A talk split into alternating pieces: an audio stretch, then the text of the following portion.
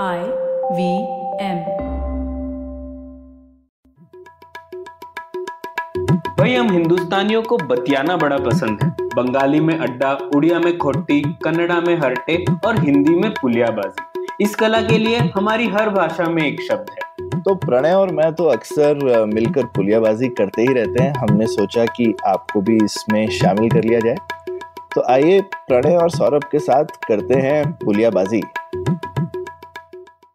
Hello Saurabh कैसे हैं आप? बस बढ़िया प्रणय तुम बताओ। सौरभ आपने पढ़ा गया मैंने कुछ दिनों पहले एक आर्टिकल लिखा था thank you note to Xi Jinping हाँ शी जिनपिंग को आ, बताओ बताओ क्यों थैंक यू किया था मैंने इसलिए धन्यवाद किया था शी जिनपिंग को क्योंकि एक मतलब इंटरनेशनल रिलेशंस में या और दूसरे सोशल रिलेशंस में भी देख सकते हैं।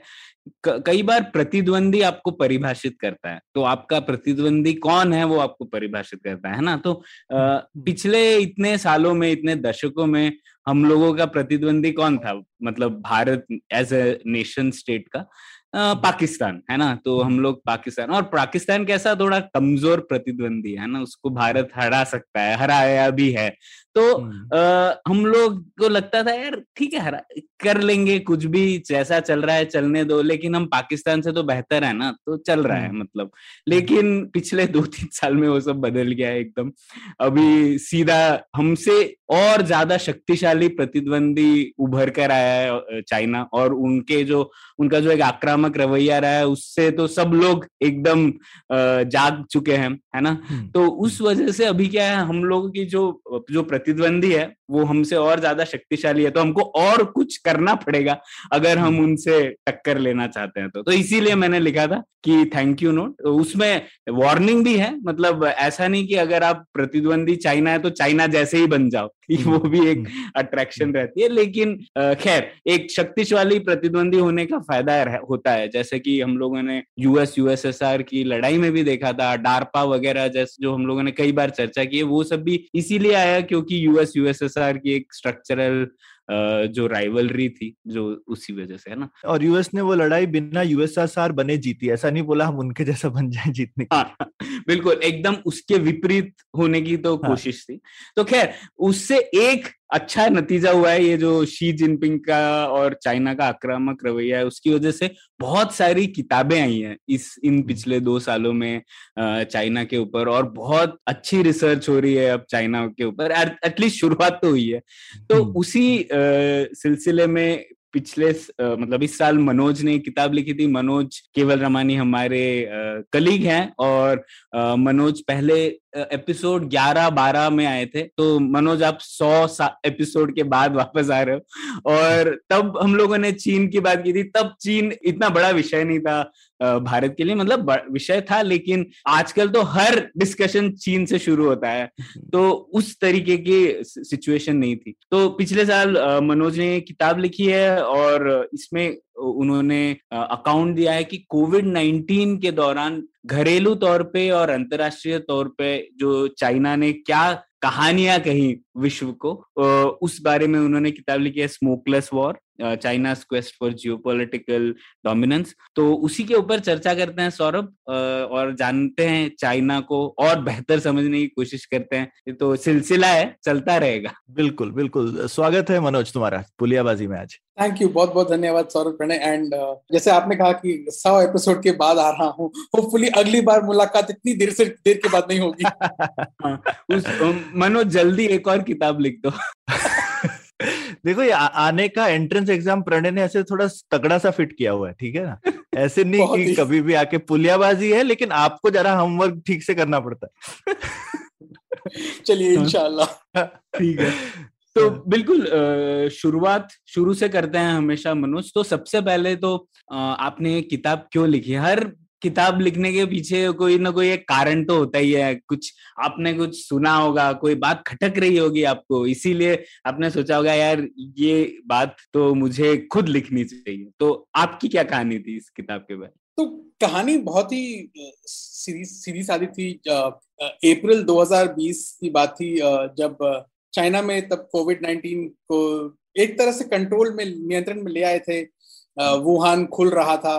तो जिस दिन वुहान खुल रहा था उससे कुछ दिन पहले अ, अ, उनका चिंगमिंग फेस्टिवल था चाइना में जिसमें वो अपने एंसेस्टर्स की पूजा करते हैं जो चले गए उनका जैसे श्राद्ध जैसे फेस्टिवल था।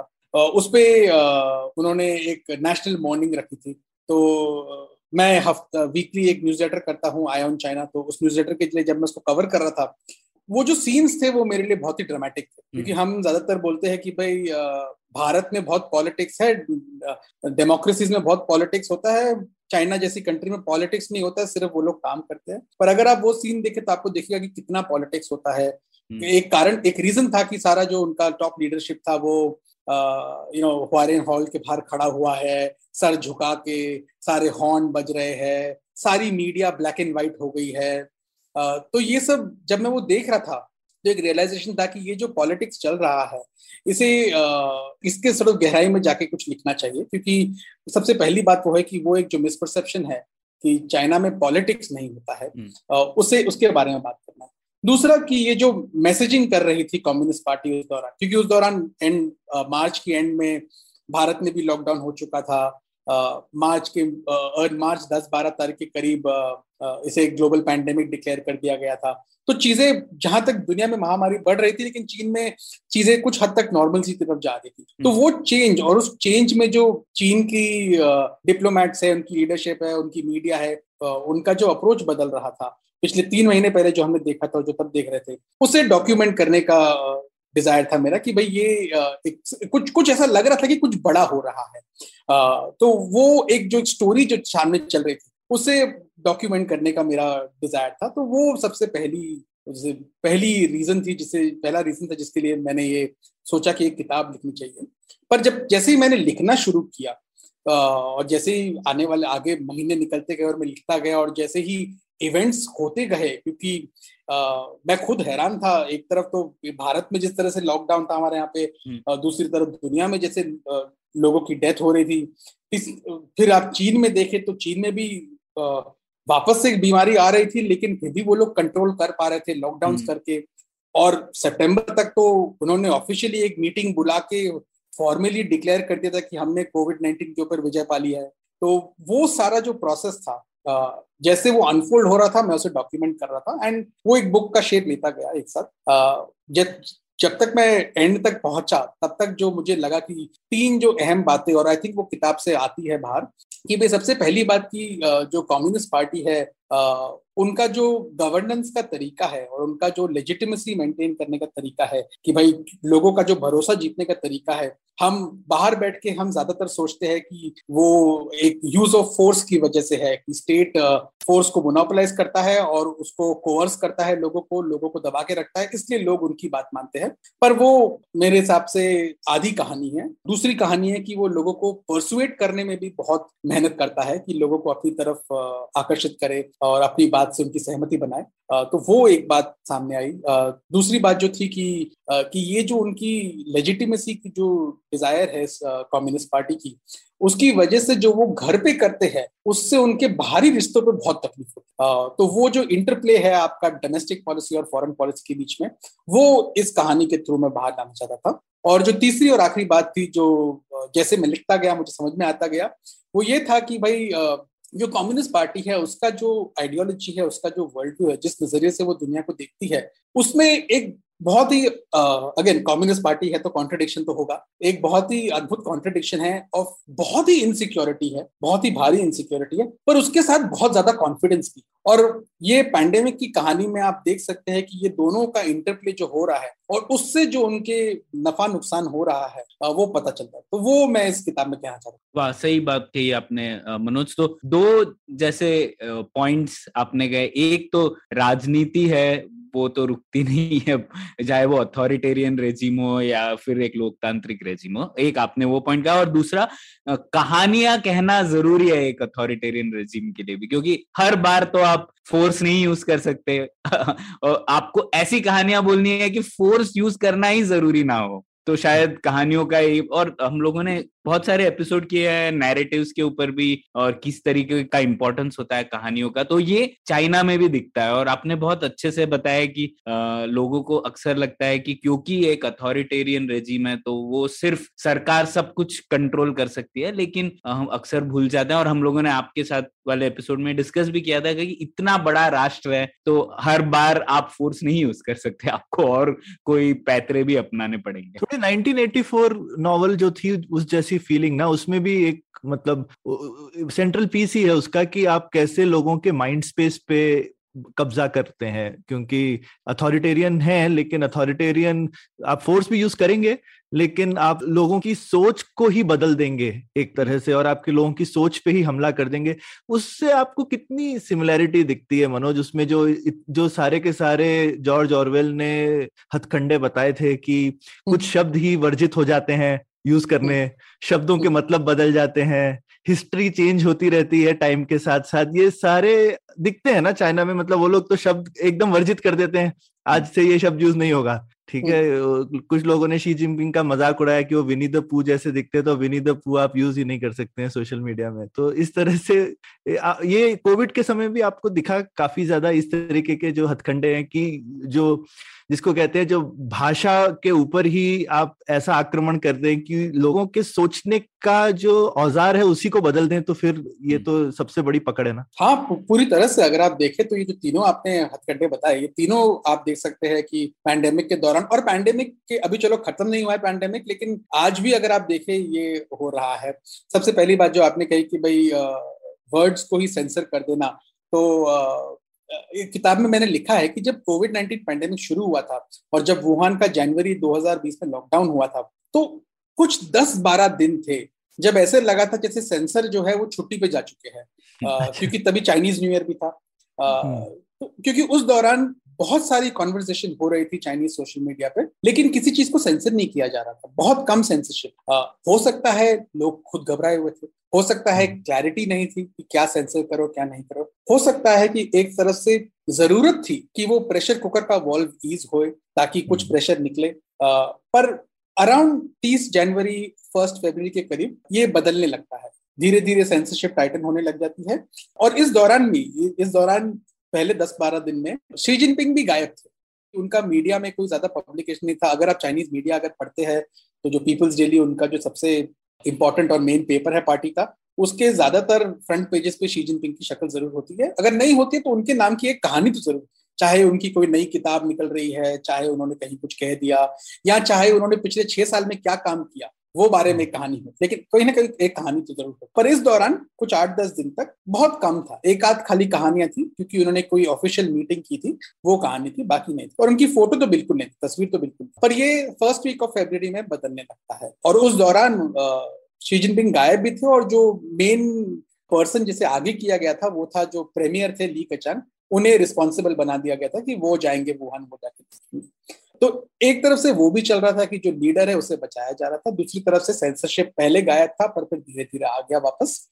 एक कारण इसका ये भी हो सकता है कि पहले कुछ दिनों में सरकार यानी एक चाइनीज़ सरकार की एक खासियत है वो एक लेवल पे सोशल मीडिया पे कंट्रोल करती है पर एक लेवल पे उन्हें ट्रांसपेरेंसी भी चाहिए। क्योंकि अगर आप बीजिंग में बैठे हैं और आप जानना चाहते हैं कहीं और क्या हो रहा है तो आपके लिए एक फीडबैक का माध्यम भी करता है। हम्म। हाँ तो वो भी एक पर्पस था। उसके बाद अगर आप देखें तो जैसे ही कुछ नियंत्रण पाने लगी सरकार, एक नैरेटिव शेप होने लगा, जिसमें सरकार की तरफ़ से एक नैरेटिव था कि भाई देखिए ये निर्णायक सरकार है, इन्होंने फैसला ले लिया हिस्टोरिक फैसला ले लिया, शहर बंद कर दिया, ऐसा तो कोई नहीं कर सकता है। और ये सिर्फ़ देश की भलाई के लिए दुनिया की भलाई के लिए भी किया है। दूसरी तरफ़ दिखाया गया कि भाई देखिए उन्होंने किसी और इकोनॉमी किसी चीज़ की चिंता किए बिना इंसान की जान को सबसे आगे रखते हुए ये फैसला लिया है। और देखिए कितने सोल्जर आ गए हैं कितने हेल्थ केयर वर्कर्स जा रहे हैं। जितना टाइम पैंडेमिक चलता रहा उतना टाइम सोशल मीडिया पे हेल्थ वर्कर्स की बहुत तारीफ़ होती रही। यू you नो know, जैसे वहाँ पे चाइना में कुछ टर्म्स यूज़ किए गए थे जैसे red volunteers olive green white angels olive green आपकी आर्मी होगी वाइट आपके हेल्थ वर्कर्स हो गए। तो ऐसे यू नो अलग अलग नारे बनाए गए जिनको बेचा गया। उसके साथ ये बताया गया कि भाई सारी दुनिया के लिए सरकार ने ये सब किया हुआ है। देश को बचा रही है और सारा सपोर्ट सारा देश प्रोवाइड कर रहा है हुबई और वुहान को। उसके साथ डिसइंफॉर्मेशन भी चल रहा था। तो जो कुछ हद तक वो ऑर्गेनिक था कि यू नो लोग जैसे ट्विटर पे इंडिया में लोग कहते हैं, कल को कुछ भी हो जाए, लोग कहीं ना कहीं से कोई कॉन्स्पिरसी निकालते हैं। चाइना में भी बहुत सारी कॉन्स्पिरसीज आ रही थी और धीरे धीरे करके जो सरकारी स्टेट ऑर्गन्स और पार्टी ऑर्गन्स है, उन्होंने भी वो कॉन्स्पिरसीज को हवा दी। तो एक जैसे कॉन्स्पिरसी थी कि भाई शायद ये एक अमेरिकन बायो वेपन की बायो वॉरफेयर चल रही है चीन के खिलाफ। तो हम्म। वो चल रहा था। तो ऐसे उन्होंने एक मिक्स ऑफ़ एक हद तक कि भाई अपनी अच्छाई दिखाते हुए एक तरफ़ कॉन्स्पिरसी को बढ़ाते हुए और एक तरफ़ ये दिखाते हुए खाली कि लोगों का क्या हाल हो रहा है। जैसे अगर आप भारतीय मीडिया को देखें जब लॉकडाउन हुआ था जितना भी हम इंडियन मीडिया को क्रिटिसाइज करें एंड सही मायने में क्रिटिसाइज करें जब माइग्रेंट सड़क पे थे इंडिया में तो उनके वो विजुअल्स टीवी पे थे। हम्म। उसकी कितनी प्रोमिनेंस थी वो हम डिस्कस कर सकते हैं। लेकिन वो थे। ऐसा नहीं था कि वो गायब था बिल्कुल। वुहान में जितने भी लोग डेस्परेट थे जो जिन्हें अस्पताल में जगह नहीं मिल रही थी जिन्हें हॉस्पिटल जाने के लिए जगह नहीं मिल रही थी ट्रांसपोर्टेशन नहीं था कुछ नहीं था दवाइयाँ नहीं थी पीपी किट नहीं थे मास्क नहीं थे उन सब की खबरें चाइनीज़ मीडिया में नहीं आई। खबरें सिर्फ़ ये आई कि सरकार कितनी मेहनत कर रही है। और देखिए लोग कितनी एकजुट एक होकर मेहनत कर रहे हैं। हम्म। तो हम्म। एक वो तरीका था नैरेटिव कंट्रोल का तो वो जो सारे हथकंडे आपने बताए जो जॉर्ज ऑर्वेल ने लिखे थे वो सारे यहाँ पे देखने को मिले हम्म। आखिरी जो आपने इतिहास की बात की एक दो एग्ज़ाम्पल दो उदाहरण दूँगा मैं एक था कि फेब्रवरी में चाइनीज़ सरकार का जो ऑफिशियल नैरेटिव था कि भाई हमने एक पैंडेमिक पे कंट्रोल कैसे पाना शुरू किया वो उसकी डेट्स बदल गई पहले अच्छा। अचानक से फेब्रवरी आई थिंक तेरह या चौदह तारीख की बात है मुझे एग्जैक्टली डेट याद नहीं है पर उस टाइम पे एक रिपोर्ट निकली चाइनीज़ मीडिया में कि भाई सात जनवरी को एक मीटिंग हुई थी पॉलिट ब्यूरो स्टैंडिंग कमेटी की जिसमें शी जिनपिंग ने इंस्ट्रक्शंस दिए थे कि भाई इस पे जल्द से जल्द नियंत्रण पाना पर सात जनवरी से लेके बीस बाईस जनवरी जब तक वुहान का लॉकडाउन हुआ तब तक कुछ खास काम नहीं हुआ था। इनफैक्ट वुहान में तब तक तो नए साल की सेलिब्रेशन हो रही थी। हम्म। सरकारी सैंक्शन फीस्ट हो रहा था और जो प्रोविंशियल उनकी जो विधानसभा इक्विवेलेंट है कि प्रोविंशियल जो लेजिस्लेचर था उसकी मीटिंग हो रही थी। पर जब एक बार चीज़ें नियंत्रण में आने लगी तो दिखाया गया कि सात तारीख से ही लेके शी जिनपिंग ने ये बात तो बहुत ही सीरियसली ली हुई थी। हाँ ये जो लोकल अधिकारी थे इन्होंने बात मानी। तो इनको आप ब्लेम दीजिए वे शी जिनपिंग को ब्लेम ना करें और दूसरा अगर आप देखें जो लंबा ब्रॉड इतिहास देखें तो वो इस साल हमने देखा है कि भाई नवंबर में एक तीसरा हिस्ट्री रेजोल्यूशन पास हुआ है कम्युनिस्ट पार्टी का। अगर आप उसमें देखिए वो जो मैंने किताब लिखी है उस सारे नैरेटिव को कंसोलिडेट करके एक तरफ़ से बोलता है कि भाई ये जो हमने कोविड पे जो विजय पाई है ये एक ऐतिहासिक विजय है और ये शी जिनपिंग की वजह से विजय है। तो वो सारा जो हिस्टोरिकल मिस्टेक्स थी उनको व्हाइट वॉश करके इस तरह से प्रेजेंट किया गया है। तो इतिहास पे भी उन्होंने एक नई रचना रची है। और ये इन सब में ऑब्वियसली जो अभी भी वो प्रूवन नहीं है, नई किताब आई है जो कि काफ़ी इस चीज़ पे डालती है कि जो मेन बायोलॉजिकल लैब थी जहाँ पे ये वायरस सस्पेक्टेड था तो वो उसी लैब से लीक हुआ है वायरस जो वुहान में थी। तो वो चीज़ तो मेरे ख्याल से चाइना में मतलब डिस इन्फॉर्मेशन इन्फॉर्मेशन और इसके उन्होंने जो इतना जो भी हल्ला मचाया, ये बात तो कहीं उभर के ही नहीं आने दी शायद, या चाइना में भी ये सवाल लोगों ने उठाए कि ये लैब का क्या हुआ? नहीं आ, अगर आप देखें तो पहले सवाल उठे थे ऐसा नहीं कि सवाल नहीं उठे थे और पर क्या हुआ कि जिस तरह से ये बात पोलिटिसाइज हुई और इसमें एक तरह से जो डोनाल्ड ट्रंप सरकार थी उनकी भी बहुत गलती थी जिस तरह से ये पोलिटिसाइज हुआ था उससे हम्म। मौका मिला कम्युनिस्ट पार्टी की सरकार को ये दर्शाने के लिए कि देखिए ये जो बोल रहे हैं ये पॉलिटिकल मोटिवेशन से बोल रहे हैं ये कुछ सच्चाई जानना नहीं चाहते हैं और उससे उनको फ़ायदा मिला कि वो घर पे ये नैरेटिव बेच सके कि भाई देखिए ये अमेरिका ये सब कर रही है क्योंकि ये हमें दबा के रखना चाहती है ये हमें कंटेन करना चाहती है। एक तरफ़ से जो चाइनीज़ पब्लिक है जो इनिशियली कुछ सवाल थे पर वो सवाल बहुत जल्दी गायब क्योंकि हम्म। एक तरफ़ जब पब्लिक में ये सेंस आने लगा कि भाई ये हमें दब चीन चीन की जो बढ़ोतरी हो रही है जो ग्रोथ हो रही है उसे दबाने के लिए किया जा रहा है। Once that sense got internalize public में उसके बाद से ये सवाल जब भी ये बात उठी और ये एक तरह से आप चीनी सरकार के नैरेटिव की सक्सेस माने इसको, कि उन्होंने इस बात को डिफ़ॉल्ट ये कर दिया है कि जब भी ये सवाल उठे, लोग सोचेंगे कि भाई नहीं, ये एक साजिश है हमारे खिलाफ, ऐसा कुछ नहीं हुआ है, इसका कोई खास एविडेंस नहीं है और इसे सिर्फ़ बढ़ावा दिया जा रहा है क्योंकि ये पॉलिटिकल मोटिव है। तो डिफ़ॉल्ट उनका सेटिंग ये हो गया कि भाई अगर आप ये बात भी उठाए तो कुछ पुश बैक किया जाएगा कि भाई आप हमसे क्यों पूछते हैं? आप यूएस में जो लैब है उनसे पूछे यूएस के इतने लैब्स है दुनिया में उनसे तो कोई कुछ पूछता नहीं है। आप हमसे आके पूछ रहे हैं। और उन्होंने दूसरी स्टडीज़ भी दिखाई कि भाई इटली में स्टडी हुआ है कि कोविड 19 मार्च 2019 से चल रहा था। कहीं और स्टडी हुआ है कि भाई अगस्त से चल रहा था। तो आप उनसे क्यों नहीं पूछते? आप हमसे क्यों पूछ रहे हैं? आप हमसे पूछ रहे हैं क्योंकि आप हमारे खिलाफ बायस्ड है आप प्रेजिडिस्ट है। और ये पोलिटिकल रीजन तो जहाँ तक मुझे समझ में आता है कि जनता में ये बात इंटरनलाइज हो चुकी है और पोलिटिकली जिस तरह से चाइनीज़ सरकार का कंट्रोल है इसके इशू के ऊपर और डब्ल्यू एच ओ के ऊपर। मुझे नहीं लगता है कि हमें इस बात का सच कभी भी मिल पाएगा। कभी भी पता चलेगा। तो हर आलोचना बेसिकली एंटी चाइना हो जाती है। वो तो एक जिसको कहते हैं हाइपर नेशनलिज्म या जो भी एक, एकदम उस तरीके का राष्ट्रवाद का ये ये हर जगह होता है कि कोई भी आप, किसी की भी कोई आलोचना करें तो वो उस देश की या उस आइडेंटिटी की आलोचना होने लगती है। तो चाइना में भी चाइना में तो ऐसा है ही। लेकिन चाइना में मनोज फिर ऐसे खेमे नहीं है, लेकिन मतलब वहाँ पे इस चीज़ पे लेकिन काफ़ी जिसको बोलते हैं कंसेंसस है। जनता जो है काफ़ी हिंदुस्तान में भी ऐसा कभी कभार होता है, लेकिन कुछ लोग मानते हैं, कुछ लोग लेकिन ऐसा बोलते हैं, नहीं नहीं, ऐसा क्या है? ज़रूरी थोड़ी है आलोचना, हमको सुननी भी चाहिए। तो हर प्रकार के लोग हैं और हर प्रकार के लोग होने चाहिए मेरे विचार में। ऐसा नहीं है कि सब एक ही तरीके के हों। लेकिन चाइना में कुछ सरकार को सफलता मिली है या सरकार ने ऐसा किया है या एजुकेशन सिस्टम ने ऐसा किया कि ज़्यादातर लोग इसी तरीके के हो गए हैं कि कोई भी आलोचना एंटी चाइना है नहीं आई थिंक एक स्पेक्ट्रम है एक स्पेक्ट्रम है जिसमें आपके क्रिटिक्स होंगे जो हम्म। चाहेंगे कि भाई सही आलोचना हो एक जो और जो सरकार की नीतियों की भी आलोचना करते हैं। पर चाइना में जो आलोचना करने का जो तरीका है वो बहुत अलग है। उसे आपको अपनी बात को बहुत ही समझा बुझा के मखमल में लपेट के वो देना पड़ता है हम्म। वरना कुछ नहीं होगा।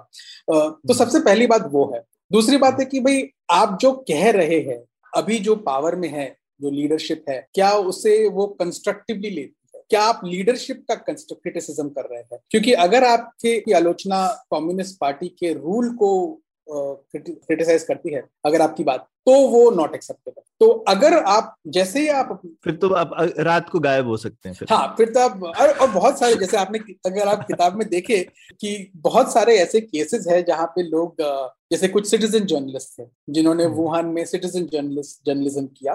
उन्हें उठा लिया गया हाँ, कुछ थे जिन्होंने हम्म। हाँ कुछ लोग थे जिन्होंने क्रिटिसाइज किया जिन्होंने आर्टिकल्स लिखे क्रिटिसाइज करते हुए उन्हें भी उठा लिया गया यहाँ तक कि जो डॉक्टर थे दिसंबर 2019 में जो डॉक्टर्स थे जिन्होंने अपने वो सोशल मीडिया ग्रुप पे बात की थी कि भाई ये कोई अजीब सी बीमारी दिख रही है कुछ नया दिख रहा है उन्हें भी पुलिस ने पिकअप करके कहा था कि भाई आप पहले एक माफीनामा इशू करें और फिर आप ये सब बातें नहीं करेंगे। वो और बात है कि जब पता चल गया कि इतनी बड़ी तकलीफ़ हो गई है और ये बात बाहर आ गई सोशल मीडिया पे कि भाई इनसे माफीनामा पे दस्तखत करवाए गए थे तो चाइना के सुप्रीम कोर्ट ने भी कहा था कि भाई अब अब सरकार इनसे माफ़ी मांगेगी, जो लोकल लोग हैं इनसे माफ़ी मांगेगी इनको।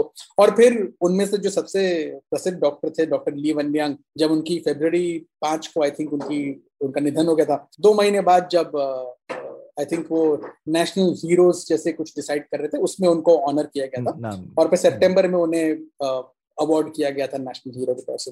तो अगेन अगर आप देखें तो एक तरह से आलोचना ली जाती है पर आलोचना को सरकार अगर कंस्ट्रक्टिव समझती है तो उसे फिर भी ली जाए। लेकिन अगर उसे वो देखे कि भाई आप जो बोल रहे हैं उससे जो सरकार का राज है उस पर इम्पैक्ट हो सकता है तो आपको इमीडिएटली चुप करा दिया जाएगा। तो एक लेवल के नीचे कुछ नो गो जोन्स बना दिए हैं उस नो गो जोन्स के नीचे। अब शी जिनपिंग के अंडर क्या हो रहा है कि वो जो नो गो जोन्स है वो और बड़े होते जाते हैं। आप कम आपको और तकलीफ़ अगर आप कोई क्रिटिक है तो आप और दस बार सोचेंगे कि कुछ बोलू कि ना बोलू कि पता नहीं कल क्या हो जाए। तो so, वो एक बात है जो हो रही है। बट देर है ऑन सर्टन एरियाज़ बहुत ही अलग ख्याल के लोग हैं। इकोनॉमिक पॉलिसी एक ऐसी चीज़ है जिसमें बहुत ही अलग ख्याल के लोग हैं। कोविड पॉलिसी भी अगर आप देखें अभी दो साल होने को आ रहे हैं। चाइना में ज़ीरो टॉलरेंस कोविड पॉलिसी चल रही है। अभी इस हफ़्ते में शियान में आउटब्रेक है और वापस पूरा शहर बंद कर दिया गया है। सबको टेस्ट किया जा रहा है। तो पिछले कुछ महीनों में इस पॉलिसी की आलोचना हुई है कि भाई हम कब तक ये करेंगे? हमें दुनिया की तरफ़ खोलना तो पड़ेगा आखिर और अगर हम ऐसे बार बार बंद करते रहेंगे तो हम कैसे खोलेंगे? तो शायद हमें सीखना चाहिए कि हम बीमारी के साथ कैसे रहे, जैसे दूसरे देश सीख रहे हैं। पर उस उस सजेशन को बहुत ही जल्दी टॉप लीडरशिप ने क्रिटिसाइज करके बंद करा दिया था कि भाई नहीं कोई दो राय नहीं है हम यही पॉलिसी फॉलो करेंगे कि हम जब भी कुछ होगा हम सब बंद करेंगे और हमें ओपनिंग ऐसे नहीं करनी है। बट वो डिस्कशन है ऐसा नहीं कि वो डिस्कशन नहीं है। कुछ है नहीं हम्म। तो मनोज आपने नारा शब्द का प्रयोग किया। सौरभ ये नैरेटिव और नारा में कोई सेम रूट वर्ड है क्या नहीं तो हम लोग नैरेटिव को नाराटिव ना, नारेटिव बोलते हैं हाँ, मतलब सी देखिए नारेबाजी स्लोगनरिंग होती है हाँ। और क्या कहते हैं उससे नारों से नैरेटिव नहीं बनते हमेशा पर कभी कभी बनते भी ऐसा नहीं नारे प्रतीक हो जाते हैं नारे कभी कभी ज़रूरी होते हैं नैरेटिव बनाने के लिए लेकिन सफिशियंट नहीं होते हैं। हम्म, हाँ प्रतीक तो हो ही सकते हैं जैसे भारत छोड़ो टाइप का नारा तो नैरेटिव ही हो गया था ना तो ठीक है तो नैरेटिव ही बोल लेंगे। तो एक आपने ये जो बात कही मुझे ये याद आया कि जैसा मनोज ने कहा पहले शायद कभी कभी तो सरकार को भी ज़रूरी है आलोचना करना और सरकार को ही ब्लेम करना। जैसे कि मनोज ने कहा कि यूनियन मतलब उनकी जो सेंट्रल गवर्नमेंट है उन्होंने पहले हिस्से में कहा कि यार ये लोकल गवर्नमेंट की प्रॉब्लम है मेरी प्रॉब्लम नहीं है। तो अगर कुछ गड़बड़ होती है तो गलती का भांडा तो फोड़ना है किसी के ऊपर तो फोड़ना है कई बार आप ये कह सकते हैं यार ये नेचुरली हो गया या हम्म। ये आपदा आ गई मेरे क्या प्रॉब्लम थी लेकिन एक हद तक लोग कितनी बार बोलोगे ये? तो उस टाइम पे आप और किसी को फाइंड कर लो या फिर मनोज, ऐसे भी कई हिस्से होंगे ना, ऐसे कहेंगे कि सरकार के अंदर एक कोई इंसान था जो गलत था, पर मैं नहीं हूँ मतलब वो शी जिनपिंग नहीं है, पर और कोई था, उसको हम लोगों ने, हम निपट लेंगे उससे। ऐसे भी होता होगा। हाँ ऐसा होता है। ज़्यादातर क्या होता है कि जिस तरह से कम्युनिस्ट पार्टी में जिस तरह से आप, अगर एक, आप एक कम्युनिस्ट पार्टी के कार्यकर्ता है, जिस तरह से आप पार्टी की रैंक्स में ऊपर जाके एक सेंट्रल लीडर बनते हैं। काफ़ी ज़रूरी होता है कि अगर आप उस पद तक पहुँचे हैं, यानी कि आपके कोई बहुत ही ताकतवर बेनिफैक्टर्स है सपोर्टर्स है, तभी आप वहाँ तक पहुँचे हैं। तो जो सेंट्रल लीडर होता है, किसी भी लेवल पे हो, उस पे ऐसे इल्ज़ाम लगा के उसे निकाल देना बहुत मुश्किल है। क्योंकि वो पार्टी की पॉलिटिक्स ऐसी है कि भाई, बहुत सारे अलग फैक्शन गुट लड़ रहे होते हैं और हर किसी के इंटरेस्ट को रिप्रेजेंट किया जाता है। तो इसलिए ये जो काम होता है ये जो इसमें एक इंटरजेक्शन कर सकता हूँ क्योंकि काफ़ी लोगों। को मतलब लगता है कि कम्युनिस्ट वहाँ पर मतलब चाइना में एक ही पार्टी है दूसरी कोई पार्टी नहीं हो सकती तो उसकी वजह से उस पार्टी में गुटबाजी होती है खूब क्योंकि फाइनली हाँ। लोग तो हैं ही जिनको आपस में पॉलिटिक्स तो नहीं खत्म हो जाती जैसा आपने कहा तो ये एक मेरे ख्याल से हिंदुस्तान में कभी कभी लोग ऐसा मिस कर जाते हैं कि भाई पूरा देश ऐसा तो नहीं कोई एक आदमी चलाता है। मतलब एक ही पार्टी है पर इसका ये मतलब नहीं है कि पॉलिटिक्स नहीं है। उसमें जो गुट है उनकी आपस में फिर पॉलिटिक्स है। और उसको आप स्टडी भी करते हैं काफ़ी डीपली तो ये ये चीज़ मैंने कहा बोल देनी चाहिए। हाँ आगे सॉरी तो बिल्कुल बिल्कुल भाई। तो वो जो अलग अलग गुट होते हैं उनके एंड अलग अलग रीजन से ये गुट बनते हैं। जैसे कुछ हम्म। कुछ होते हैं कि भाई आप कहाँ से आए हैं? आपकी फैमिली हम्म। क्लैन क्या थी? कुछ होता है कि भाई आप किस रीजन से है? कुछ होता है आपने कौन से डिपार्टमेंट्स में पहले काम किया या किस रीजन में पहले काम किया Uh, कुछ होता है कि भाई आप कौन सी यूनिवर्सिटीज में पढ़े हैं क्योंकि काफ़ी ये एलिट यूनिवर्सिटी से कुछ कुछ लोग पढ़ के आए हैं। पर्टिकुलरली ये जो जनरेशन आई है पिछली दो तीन जनरेशन और एक ये भी है कि भाई आपके बाप दादा क्या किया करते थे? uh, उनका क्या रोल था? जैसे शी जिनपिंग के जो फादर थे वो चाइना के वाइस प्रेमियर रह चुके हैं और वो एक रेवोल्यूशनरी फाइटर थे। जो दंग शापिंग के भी काफ़ी करीब थे एक तरह से। तो ये अलग अलग रीजन से लोग आते हैं। कुछ कभी कभी होता है कि भाई जो नेता है, जैसे हुजिनताव है, उन्होंने कोई क्रैकडाउन शुरू कर दिया, उससे पेट्रोलियम इंडस्ट्री पे क्रैकडाउन पड़ गया और एक दूसरी इंडस्ट्री पे क्रैकडाउन पड़ गया। और ये दो लोग जो है जिनपे सबसे ज़्यादा तकलीफ़ हो रही है, उन दोनों गुट के लोग साथ में आके एक पॉलिसी के लिए आर्ग्यू करते हैं कि भाई, ऐसे करना चाहिए। तो इशू बेस्ड टेम्परेरी भी होती है, या ऐसे परमानेंट भी होती है, जिसमें पुराने रिश्ते एक साथ होते हैं।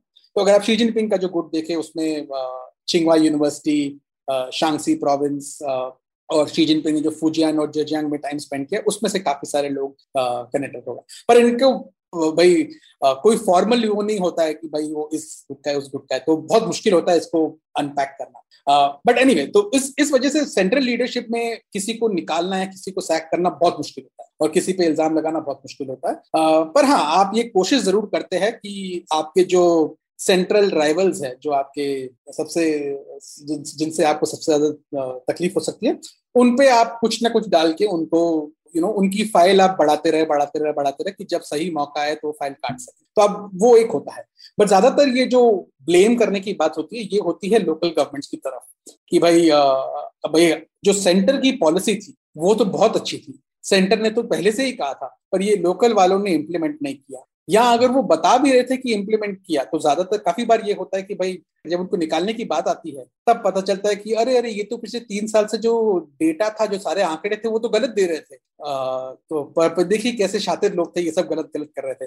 अब काफ़ी बार ये लोकल वालों के साथ ऐसा क्यों होता है? कुछ ये रीजन है क्योंकि लोकल में फीलिंग्स होती है और उनको अकाउंटेबल होल्ड करना आसान होता है। दूसरा ये होता है कि अगर आपको जो आपके सेंटर पे जो आपका राइवल है जिसको आप डायरेक्टली नहीं मार सकते हैं तो आप उसके शागिर्द को लोकली मारिए ताकि आप उसके नेटवर्क को यू नो उसको अंडरमाइन कर सके। ये इनका राजनीतिक खेल है। और ये अगर आप ऑब्ज़र्व करें और एक तरफ़ अगर आप वो जैसे तो ना पुरानी पुलिस पुलिस मूवीज़ में क्रिमिनल कॉन्स्पिरसीज में आप एक वाइट बोर्ड बना के पिन डाल के बनाए नेटवर्क हम्म। तो मैंने कोशिश की है ये करने की पर कभी ढंग से बना नहीं पाया हूँ। हम्म। बहुत ही इंटरेस्टिंग वेब बनता है अगर आप ये देखना चाहें। आगे बढ़ते हैं फिर। मनोज जब नैरेटिव्स में जाने से पहले थोड़ा आइडिया देंगे चाइना के मीडिया इन्वायरमेंट का, क्योंकि हमारे श्रोताओं को शायद चाइना का मीडिया इन्वायरमेंट कैसे काम करता है, वो पूरी तरीके से पता नहीं होगा। तो कैसा मतलब जैसे हम लोग भारत में देखते हैं, आजकल एक ट्विटर ट्रेंड आता है, फिर वो न्यूज़ साइकिल सेट करता है, या फिर कोई पॉलिटिशियन पहले ट्वीट करता है और फिर वो ट्वीट कई आर्टिकल्स में आ जाता है और उसके ऊपर ही रिपोर्ट्स लिखते हैं। तो चाइना में कैसा है और एक किसी दिन आप जो अखबार पढ़ते हैं जनरली आप क्या पाएँगे उस अखबार में? सरकार का रोल कितना पाएँगे उसमें? देखिए, जो मीडिया एनवायरमेंट उसका आप देखें तो अभी तो पहले जितना फ्रेगमेंटेड था उससे कम फ्रेगमेंटेड है उससे कम बिखरा हुआ है। आ, सरकार का भी बहुत ज़्यादा कंट्रोल हो गया उसके ऊपर। आई मीन शी जिनपिंग जब 2013 में 2014 में आई थिंक 2014 में उनका नेशनल आइडियोलॉजी या मीडिया कॉन्फ्रेंस हुआ था जिसमें शी जिनपिंग ने कहा था कि भाई आ, मीडिया को पार्टी की आवाज़ बनना चाहिए। वो उनका असली काम है। तो, पूरी मीडिया पूरी मीडिया को। हम्म, अब हम्म। एक तरफ़ से उसमें क्या होता है कि चाइना में जो प्राइवेट मीडिया है बहुत बहुत छोटा है। और उसमें भी चाहे डायरेक्टली इनडायरेक्टली सरकार का स्टेक होता है। अब वो सेंट्रल हम्म। गवर्नमेंट का ना हो बट लोकल गवर्नमेंट्स का हो पर स्टेक होता है।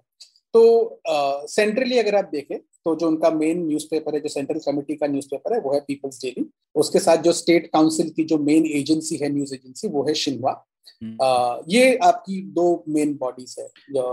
तो वो सबसे ज़रूरी है। उसमें भी पीपल्स डेली सबसे ज़रूरी है क्योंकि पीपल्स डेली में जो वो पार्टी का अखबार है उससे पार्टी यूज़ करती है जो बाहर बताना चाहती है उसके लिए भी पर ज़्यादातर अपने आप में बात करने के लिए। क्योंकि उस हम्म। पार्टी में तकरीबन पचानवे million nearly hundred million members है। अगर आपको सबको मैसेज देना है तो आपको कुछ चाहिए कि आप सबको मैसेज दस करोड़ लोग जो है। तो मनोज आपने बोला ये जैसे शुरू में ये बात मुझे पता नहीं थी तो हर अखबार में किसी ना किसी या स्टेट या सेंट्रल गवर्नमेंट का स्टेक होता ही होता है ऐसा है क्या?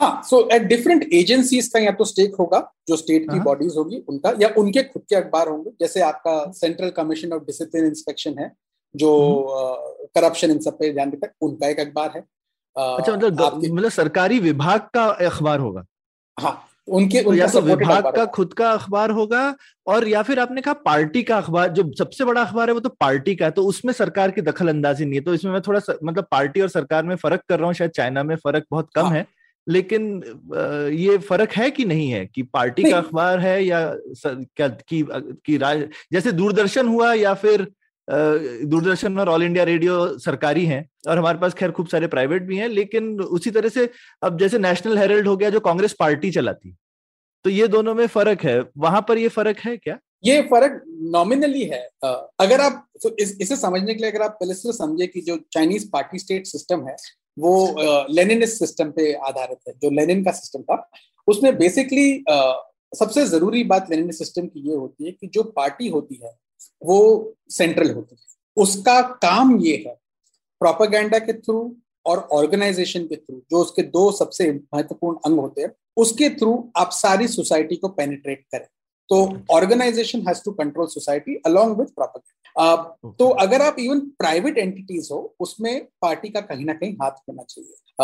तो और वो पार्टी हम्म। सेल के थ्रू होता है। तो चाहे पार्टी ओनरशिप ना ले उसमें अगर और कम्युनिस्ट पार्टी ऑफ़ चाइना की जो कॉन्स्टिट्यूशन उस हिसाब से एक एक गुट एक कोई भी ऑर्गेनाइजेशन जिसमें तीन पार्टी मेंबर हो यानी कि वहाँ पे पार्टी सेल बनना ज़रूरी है। अब वो पार्टी सेल का जो रोल है वो देखना वो देखा जाएगा। उनका प्राइमरी रोल होता है कि भाई पार्टी की बात को आगे रखना। तो this may not be at a leadership level but ideally increasing the Xi Jinping के अंडर इसे लीडरशिप लेवल पे किया जा रहा है, चाहे वो प्राइवेट बैंक के हो प्राइवेट कंपनीज़ हो, इन सब। जहाँ तक मीडिया का सवाल है, जो आपने कहा एक नॉमिनल डिस्टिंक्शन है।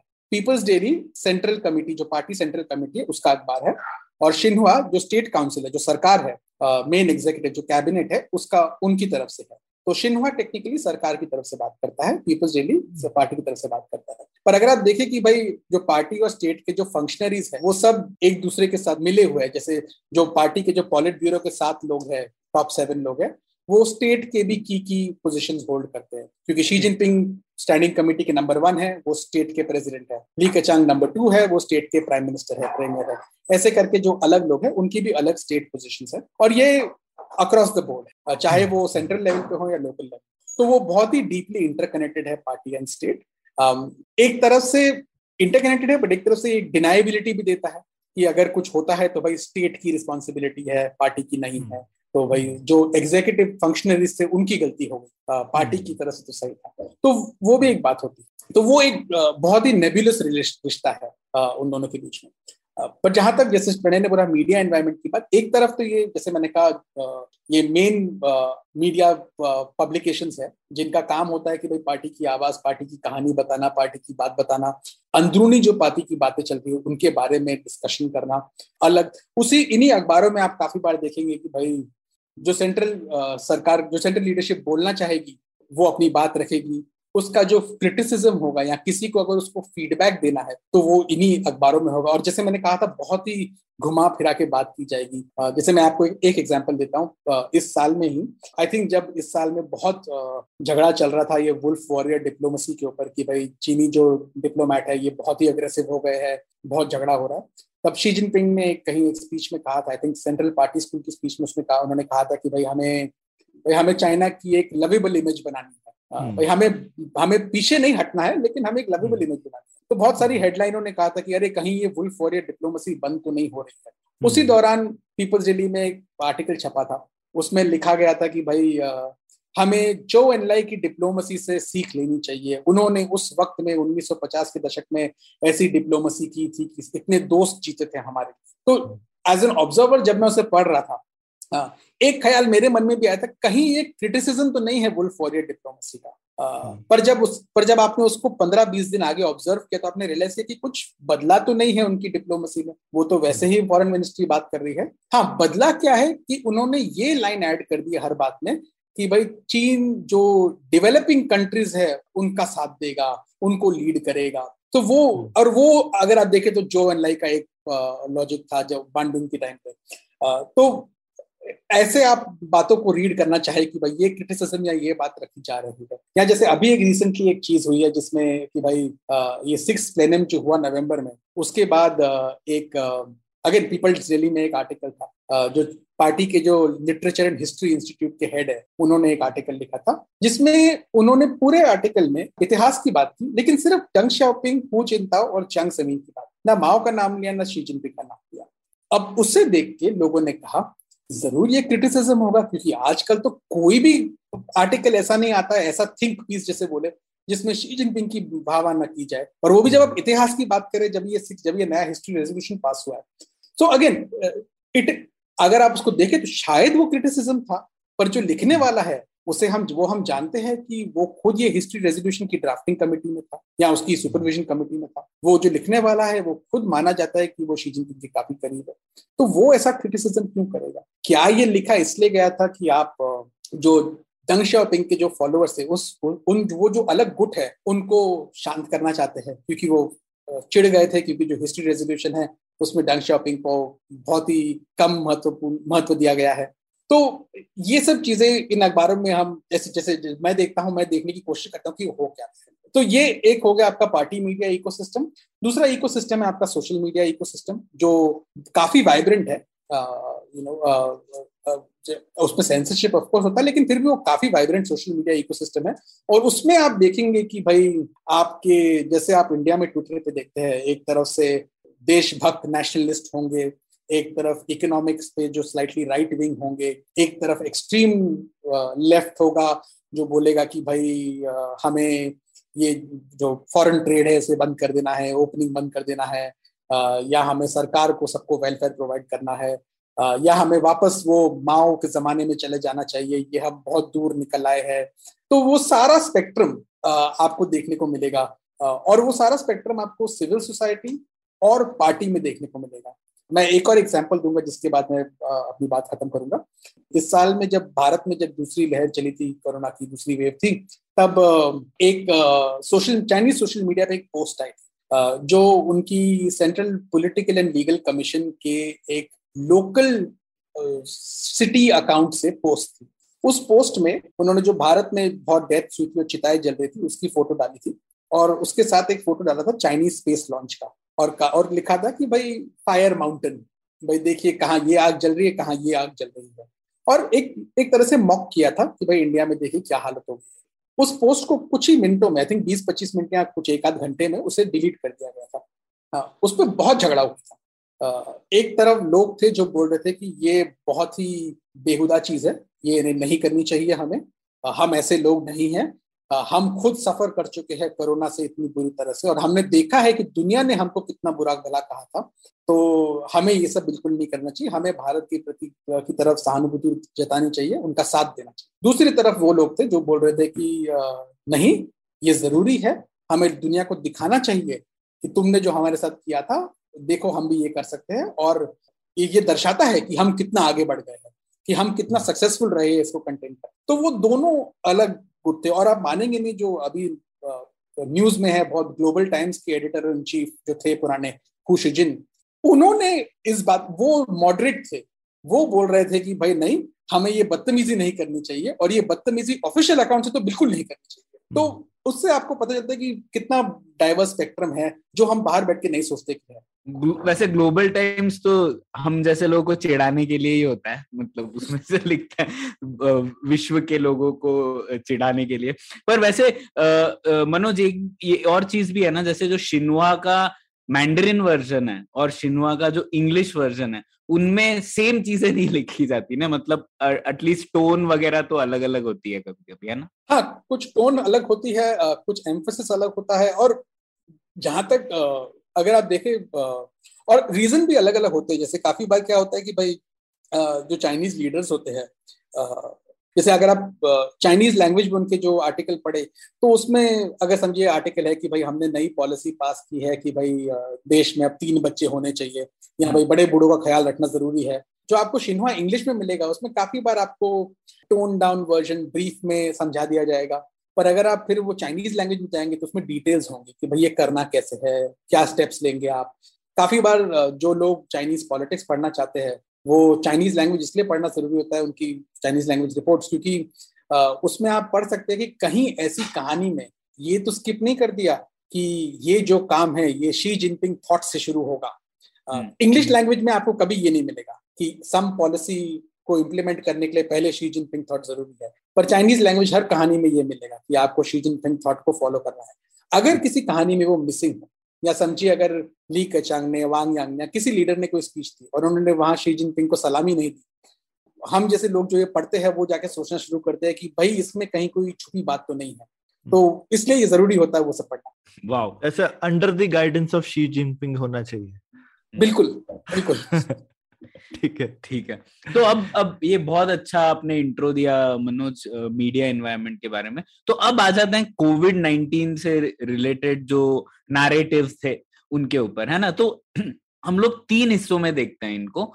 तो पहले तो आपने शुरुआत में ही कहा कि किस तरीके से जो शुरुआत में सरकार ने एक निंदा का निंदा की लोकल गवर्नमेंट्स की कि यार उन्होंने किया है हमारी कोई गलती नहीं थी और हम लोगों ने हमारे इस आ, हमारे से जो बन पाया वो हमने किया एकदम लॉकडाउन कर दिया सब कुछ आ, लोगों की जान की परवाह की हमने और बाकी सब चीज़ों को आ, पीछे रख दिया है ना? उन्होंने ऐसा कहा। तो उसके बाद क्या क्या नैरेटिव्स आए? जैसे आ, कई चीज़ें हो सकती है ना लोग विश्वास का नैरेटिव होता है एक आशा का नैरेटिव होता है एक इलेक्टोरल होता है यहाँ तो नहीं होता लेकिन इलेक्टोरल नैरेटिव्स भी होते हैं लोकतंत्र में। तो किस तरीके से प्रोसीड हुई? तो हम लोग शुरुआत तो हम आपने बता ही दिया बीच में क्या हुआ? फिर जैसे नवंबर दिसंबर में जब आपने किताब खत्म की उस टाइम पर क्या नैरेटिव थे सरकार की तरफ़ सो? So, शुरुआत तो जैसे हमने बात कर ली है नैरेटिव क्या थे? उसमें उनके साथ ये भी नैरेटिव था कि भाई आप देखे ये सब जो आपने बोले आशा का नैरेटिव सैक्रिफाइस का नैरेटिव लोकल रिस्पॉन्सिबिलिटी का नैरेटिव उसके साथ जो, इन सबको एक साथ जोड़ते हुए जो एक नैरेटिव था, वो था कि भाई ये एक जंग है एक पीपल्स वॉर है, जिसमें हर हर किसी को एक साथ होना है। और ये कुछ आई चीन ने शुरू की थी ये बात, लेकिन ये उनके लिए यूनिक नहीं थी। अगर आप इंडिया में भी देखें तो इंडिया में भी कोरोना वॉर की हम बात कर रहे थे कि सारी सोसाइटी को एक साथ होना है। तो ये उनकी तरफ़ से भी था। इसका एक बहुत ही इंपॉर्टेंट पहलू ये है कि जब आप ऐसा कोई नैरेटिव चलाते हैं तो आप आप एक अपने आप को, सरकार को एक अथॉरिटी दे देते हैं कि क्योंकि ये एक्स्ट्रॉर्डनरी है और जंग है तो आप जब चाहे किसी के भी जो राइट्स है, उनको आप यूसर्व कर सकते हैं कि भाई उनके राइट्स को आप खारिज करके उन पे आप कुछ भी लगा सकते हैं। तो ये था एंड इसके, इसी के चलते उन्होंने बहुत सारे क्रैकडाउन भी किए। जब तक सितंबर में जैसे मैंने कहा सितंबर 2020 में उन्होंने एक सेरेमनी की थी, जिसमें उन्होंने डिक्लेयर किया था ऑफिशियली कि भाई हमने कोरोना पे विजय पाली है। और हमने कोरोना पे इसलिए विजय पाई है क्योंकि हम एक तरह से तो सारी सारी सोसाइटी एक साथ हुई, पर दूसरी तरफ़ से क्योंकि हमारी सेंट्रल लीडरशिप ने सब कुछ किया और जो एफिशिएंसी दिखाई हमने, कि भाई अगर आपको याद है जनवरी फरवरी 2020 में चाइनीज़ स्टेट मीडिया ने 24 घंटे का लाइव फ़ीड लगाया हुआ था वुहान में हॉस्पिटल बनते हुए।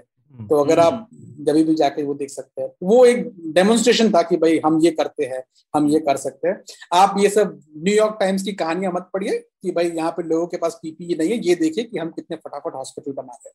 इसके साथ नैरेटिव जो उस दौरान सितंबर में एक विजय के नैरेटिव के साथ जो दूसरा नैरेटिव था वो था कि आप बाहर देखिए दूसरों का क्या हाल हो रहा है। हम्म। कि भाई अमेरिका में देखिए ये तो दुनिया का सबसे शक्तिशाली देश है इसकी इतनी बुरी हालत है। इस, इस इसके साथ एक और नैरेटिव है कि आप अमेरिका में देखिए यूरोप में देखिए भारत में देखिए कि ये सब लोकतांत्रिक देश है। इनका क्या हालत हो? इनकी क्या हालत होती है? तो ये दर्शाता है कि जो हमारा सिस्टम है सुपीरियर है उसमें उसी में ऐसी एक बात है कि भाई हाँ जो हमारी लीडरशिप है वो तो बहुत ही बहुत ही समझू है। पर उसके अलावा जो हमारा सिस्टम है वो इतना अच्छा है और उस सिस्टम की वजह से जो इंस्टीट्यूशनल स्ट्रेंथ है उसकी वजह से हम इस महामारी से उभर पाए हैं हम्म। तो वो नैरेटिव अगर आप देखें तब से लेके अब तक उसकी ताकत सिर्फ़ बढ़ी है हम्म। और वो नैरेटिव की ताकत बढ़ने का एक ये रीजन भी है कि लोगों में जैसे मैंने कहा कि एक सेंस आ रहा था चाइना में कि भाई जो अमेरिका और जो दूसरे वेस्टर्न देश है वो हमें दबा के रखना चाहते थे हम्म। तो जब आपने दिखा दिया कि भाई हमारे सिस्टम ने तो डिलीवर कर दिया हमारी तो सिर्फ़ कुछ साढ़े चार हज़ार या पाँच हज़ार से कम मौतें हुई है वहाँ पे तो पता नहीं कितने लाखों लोग मर गए हैं तो यानी कि ज़रूर है कि हमारे सिस्टम में कुछ तो बेटर हो चाहे वो चार हज़ार डेथ्स नहीं हो डबल भी हो तो भी वो लाखों से तो कम है। एंड सो so, एक वो जनता में भी ये बार बार ये बात बताई गई कि भाई ये आपके सिस्टम की वजह से है इसके लिए इसी की वजह से आपका भी आपका भी अब ये फ़र्ज़ बनता है कि आप अपने सिस्टम में वो बदलाव ना मांगे जो आप मांग रहे थे। जो आप कहते थे कि भाई हमें डेमोक्रेसी चाहिए फ्रीडम ऑफ़ स्पीच चाहिए आपको ये चाहिए? उससे अच्छा आप हमारे यहाँ खुश हैं, जो हमारा सिस्टम है। तो आप उसमें भरोसा रखें। तो ये बात को उसके बाद कॉन्स्टेंटली बीट किया गया। उसके साथ भी अगर आप देखिए, जब नवंबर की बात की, बहुत ही इंटरेस्टिंग टाइम था नवंबर टू अक्टूबर में चाइना में कम्युनिस्ट पार्टी ने अक्टूबर 2020 में अपनी पांचवी प्लेनरी सेशन करी थी।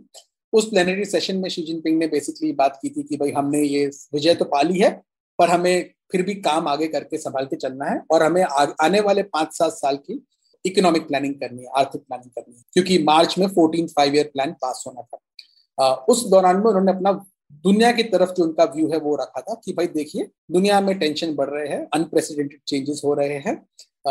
उस कुछ, उन कुछ चेंजेस का कारण यह है कि हम चाइना राइज हो रहा है और कुछ चेंजेस का कारण है कि जो ताकत है, आर्थिक पॉलिटिकल ताकत, वो पश्चिम से पूरब की तरफ़ आ रही है। इसकी वजह से और आप वॉलिटिलिटी और आप झगड़े देखेंगे। पर हमें अपने सिस्टम और अपने सिस्टम से को मान के चलना है, उसको बना के रखना है। एक तरफ़ ये मीटिंग हो रही थी, दूसरी तरफ़ यूएस में इलेक्शन हो रहे थे। और आपने देखा था कि यूएस की इलेक्शन के बाद कितने तकलीफ़ हुई तो और वो इलेक्शन इटसेल्फ में कितने उसका रिज़ल्ट आने में कितना टाइम लगा था। तो वो भी एक पीरियड था जिसमें चाइनीज़ मीडिया और चाइनीज़ सरकार ने बहुत ही नैरेटिव पे हिट किया था कि भाई, आप देख सकते हैं, ये सिर्फ़ एक वक्त की बात नहीं है कि वहाँ पे केओस है और यहाँ पे ऑर्डर है। आप देख सकते हैं कि चाहे कोविड था, चाहे इलेक्शन है, चाहे उसके बाद की आर्थिक मैनेजमेंट है चाइना में ऑर्डर है, वहाँ पे केओस है।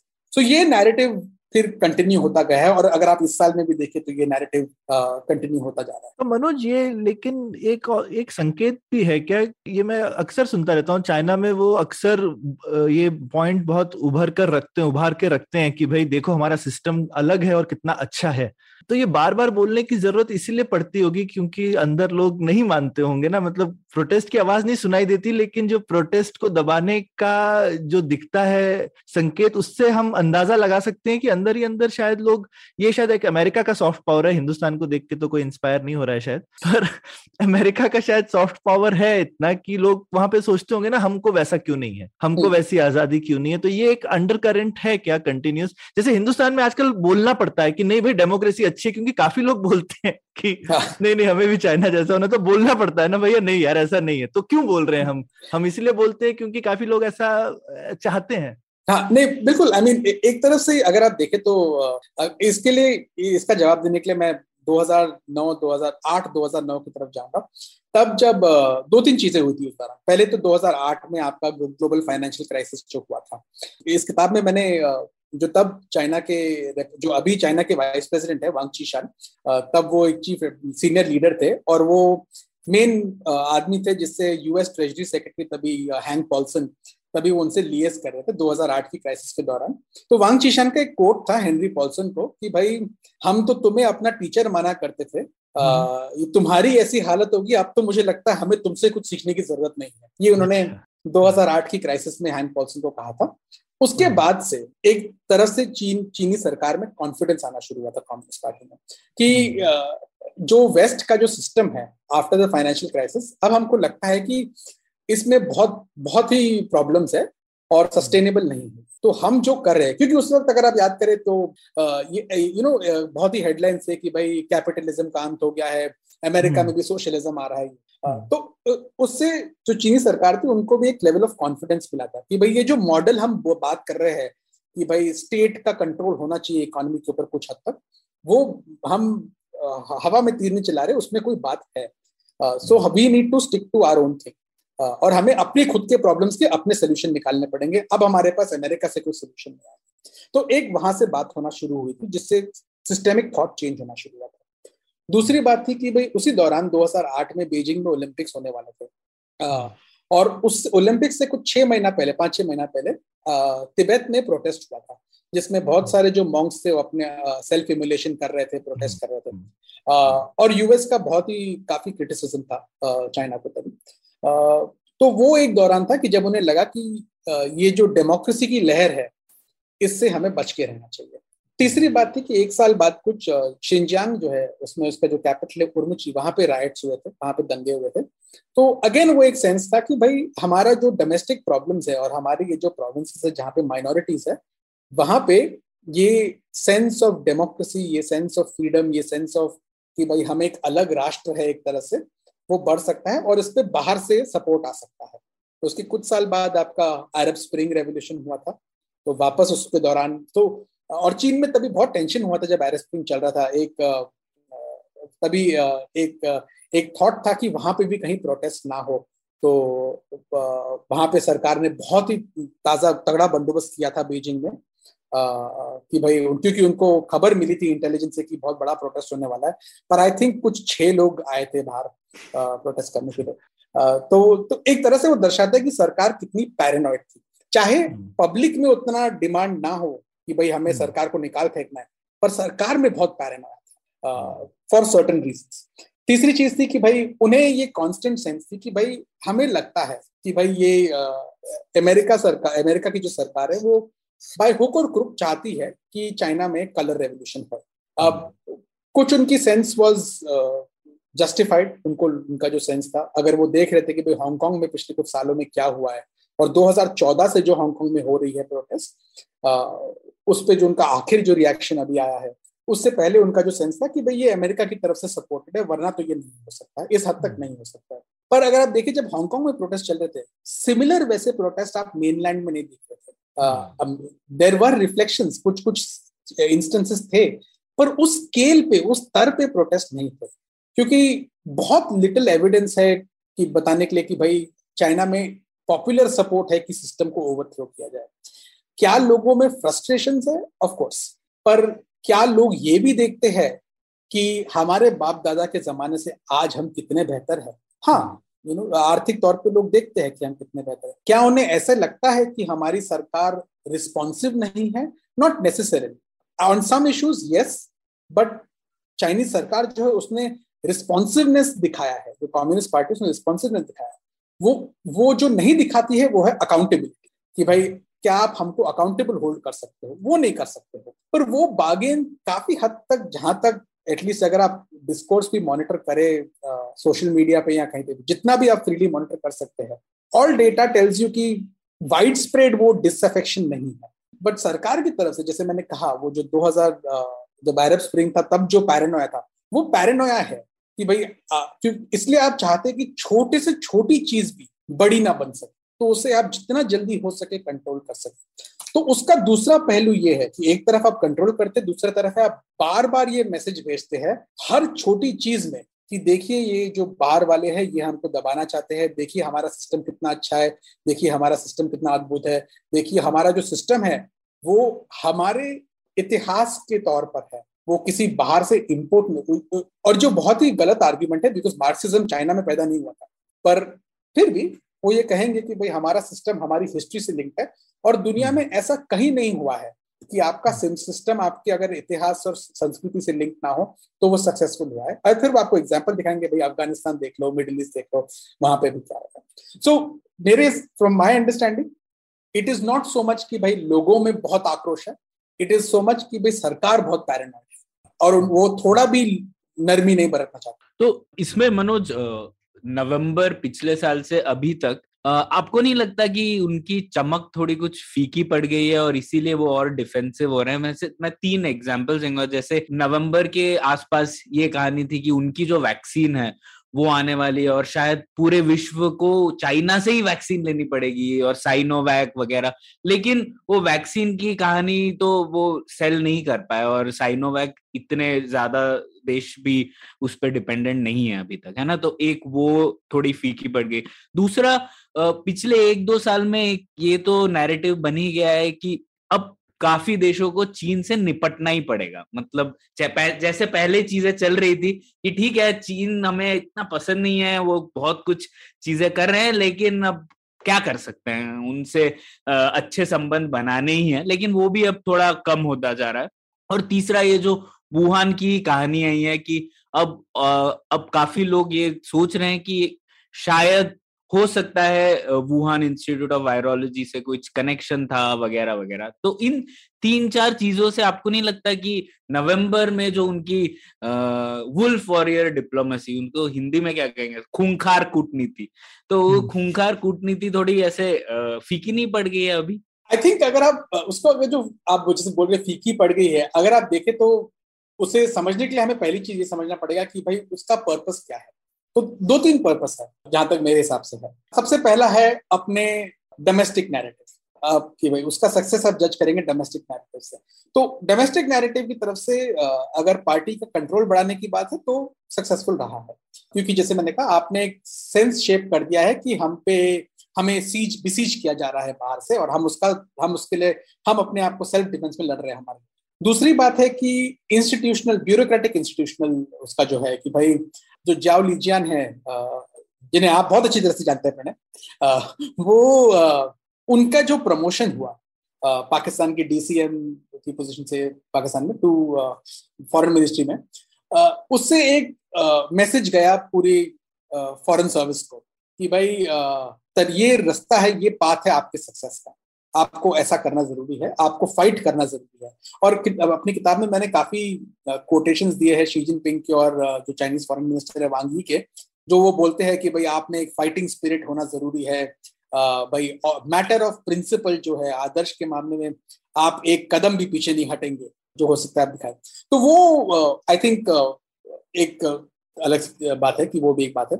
तो उसकी वजह से ब्यूरोक्रेटिकली अगर आप देखें तो एक, उसके बाद अगर आप देखें कि हर चाइनीज़ डिप्लोमेट चाइनीज़ ब्यूरोक्रेट में ये वुल्फ वॉरियरिज्म आने लगा है। तो in that sense it is also a bureaucratic success story for them then आपका हुआ एक्सटर्नल जो फॉरेन पॉलिसी है, उसमें जैसे ना आपने कहा, मैं आपसे पूरी तरह से सहमत हूँ कि आई थिंक बहुत नुकसान हुआ है।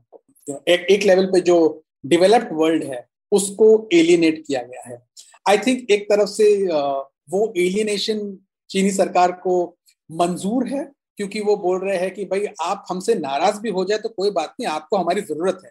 क्योंकि हम दुनिया के सबसे बड़े ट्रेडर है की सप्लाई चेन हमारे से जाती है।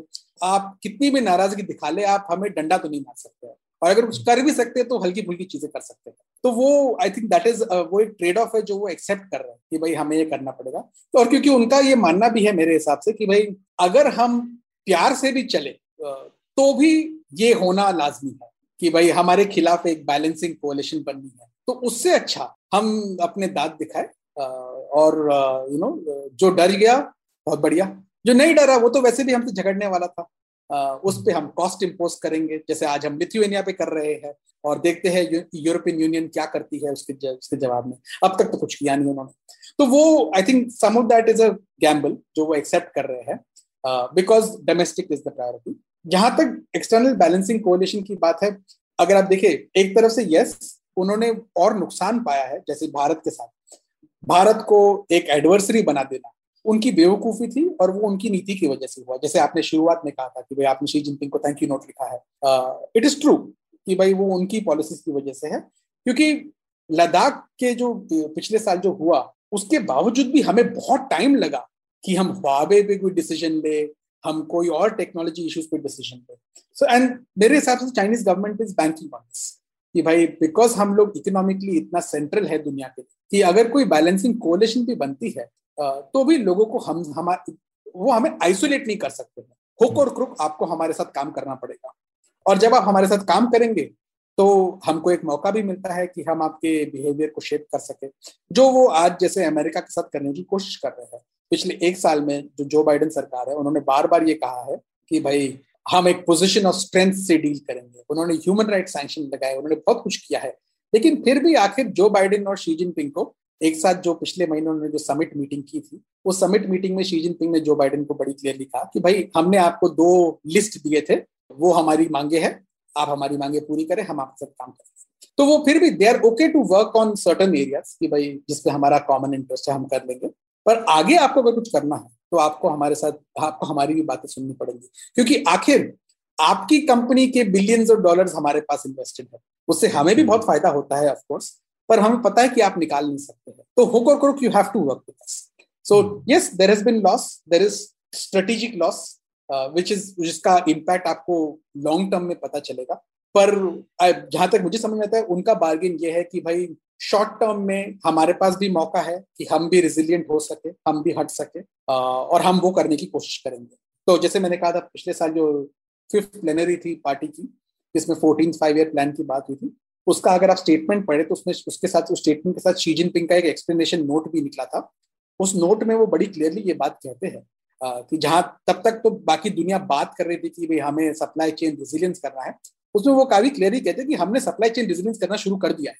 हम दुनिया से डीकपल हो रहे हैं और हम चाहते हैं कि हम डीकपल भी हो पर हम दुनिया की अपने ऊपर तो निर्भरता बनाए। मनोज बहुत बहुत बढ़िया से तुमने ये समझाया कोविड के टाइम पे कैसे चल रहा था। इसमें मुझे एक ना एक अलग सवाल पे मैं अंत करना चाहता हूँ कि यहाँ बैठ कर के मतलब जिस तरह से जिस बारीकी से तुम समझना समझते हो चाइना में क्या हो रहा है तो ये इसकी इसकी जरा तकलीफ़ अपना दुख दर्द और तकलीफ़ बताओ जरा हमको कि, कि एक तो लैंग्वेज का प्रॉब्लम तो है ही और लेकिन तुम्हारा आई मीन लैंग्वेज के तो काफ़ी सारे उपाय हैं लेकिन उसके अलावा वहाँ का मीडिया पे इतना कंट्रोल है सारी मीडिया प्राइवेट है ही नहीं। सोशल मीडिया में भी कोई ना कोई एक सेंसर डिसाइड कर रहा है चलो ये आने दो ये नहीं आने देते हैं वगैरह वगैरह। तो हर चीज़ की बात पे बात खोजनी पड़ती है।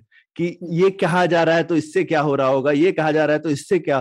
तो ये मतलब एकदम ऐसी जिसको कहते हैं मतलब डार्क आर्ट टाइप है मतलब कैसे समझा जाए? किसी बात पे भरोसा नहीं कर सकते हो।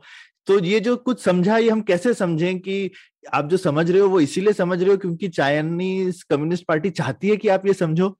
या फिर हम उस उस वाद विवाद के बीच में जो लाइनों के बीच में लिखी हुई चीज़ें हैं उनको पढ़ लेते हैं किसी ना किसी तरह से तो ये ये कुछ ये ये ये नॉर्मल तो नहीं है।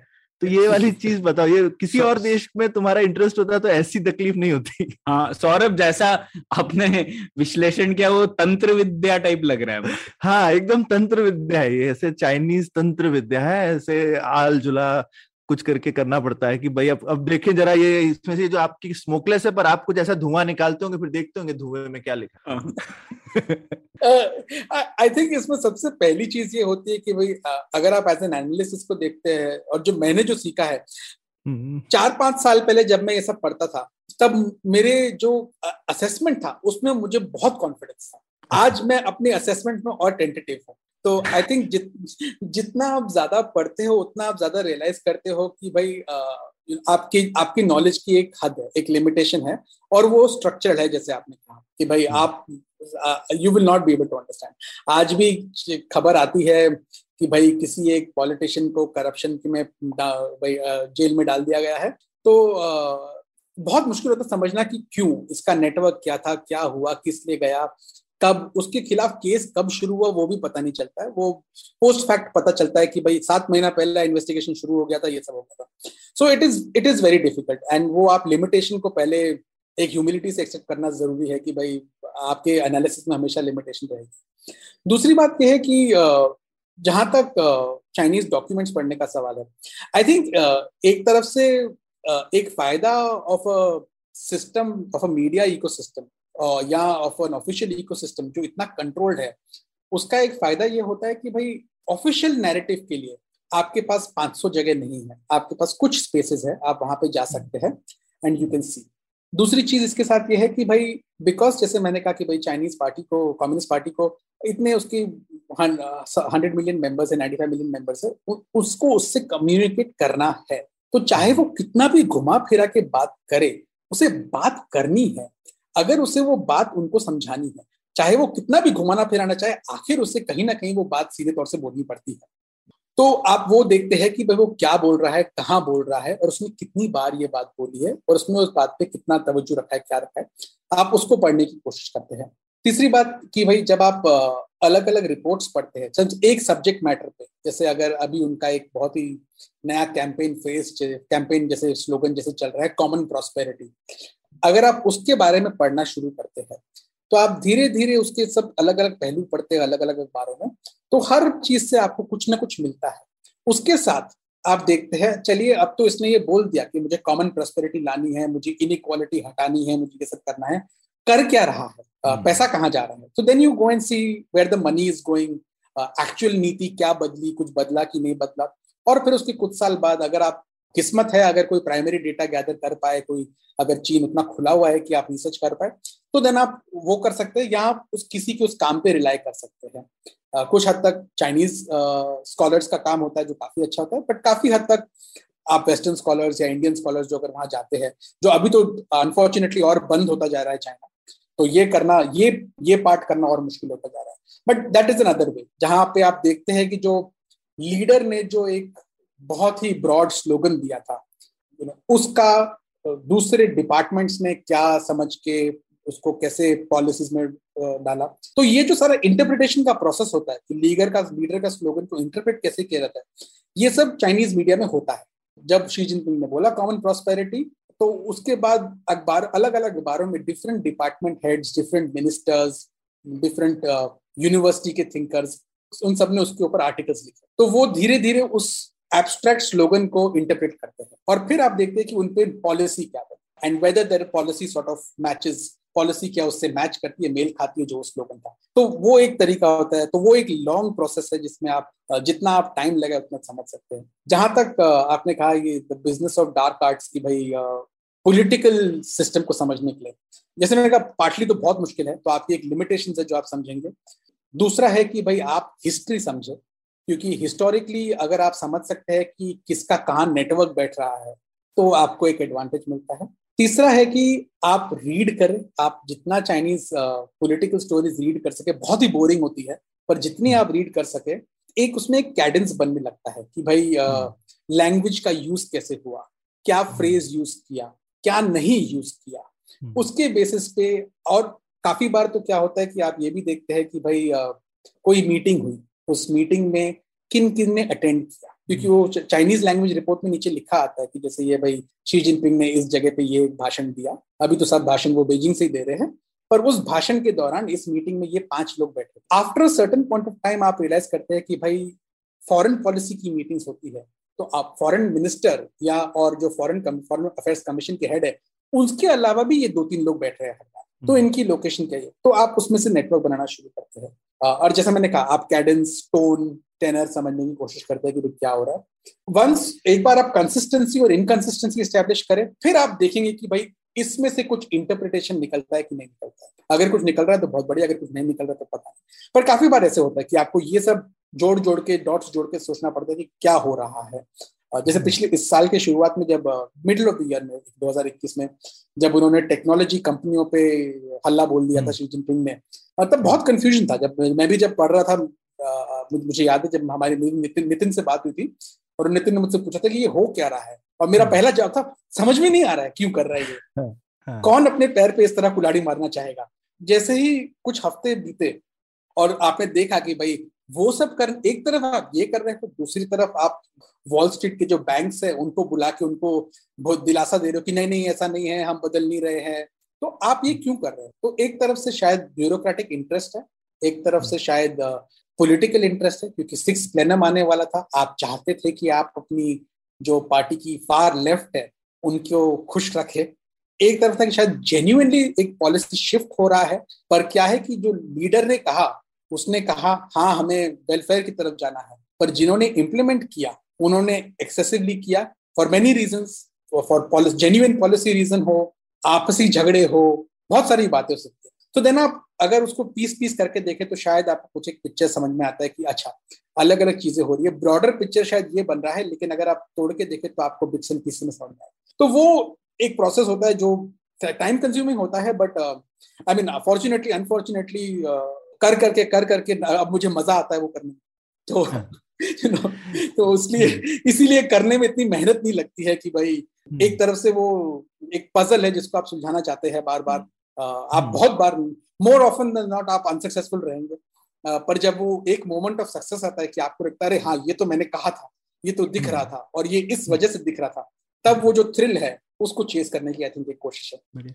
एक छोटा सा इससे फॉलो अप मेरे को ये था कि सोवियत यूनियन में काफ़ी डिफेक्टर निकलते थे अक्सर राइट तो उसकी वजह से कई बार होता था कि ऐसे अंदर की बातें आप बाहर से खूब अटकलें लगाते रहते हैं काफ़ी सालों तक और फिर एक कोई सीनियर ऑफिशियल बोलेगा भैया मैंने पासा पलट लिया और फिर आप उनसे आप पता कर सकते थे कि यार अब असली बता बता अंदर क्या चल रहा था। हम्म। चाइना से ऐसे नहीं निकलते क्या क्या बात है? निकलते हैं। पिछले साल पिछले कुछ सालों में एक जैसे सेंट्रल पार्टी स्कूल की सीनियर टीचर थी साइशिया जो डिफेक्टर है जो अभी यूएस में रहती है। ऑफ़ लेट बहुत ज़्यादा लोग नहीं निकले हैं बट काफ़ी जैसे शी जिनपिंग ने कुछ साल पहले एक ही लॉन्च किया था इंटेंसिफाई किया था एक कैंपेन था फॉक्स हंट कैंपेन अच्छा। वो उनका जो उनका जो एंटी करप्शन कैंपेन था उसके तीन पहलू थे। एक था टाइगर्स जो बड़े पार्टी के नेता है एक था फ्लाइज जो छोटे लीडर्स है और एक था फॉक्सेस जो हम्म। बाहर भाग गए हैं।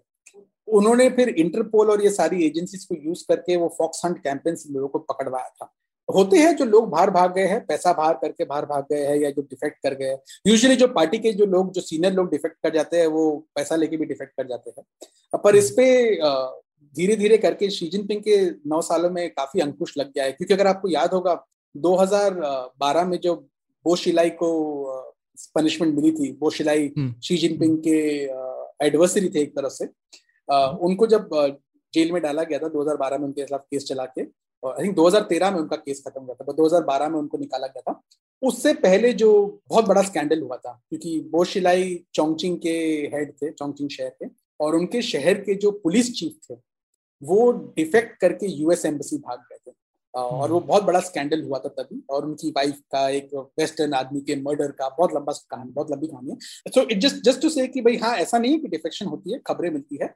पर अंडर शी जिनपिंग धीरे धीरे कम होने लगा है क्योंकि उन्होंने कमर कसने लगे लोगों की और उन्होंने जो बाहर भी भागे हैं उन एक बार आप जो बाहर भागे उनको दिखा भी सकते हैं कि भाई अगर तुम ज़्यादा बोलोगे तो तुम्हें वापस ही आना पड़ेगा वैसे भी और ऊपर से तुम्हारे कुछ परिवार वाले यहाँ पे होंगे भी।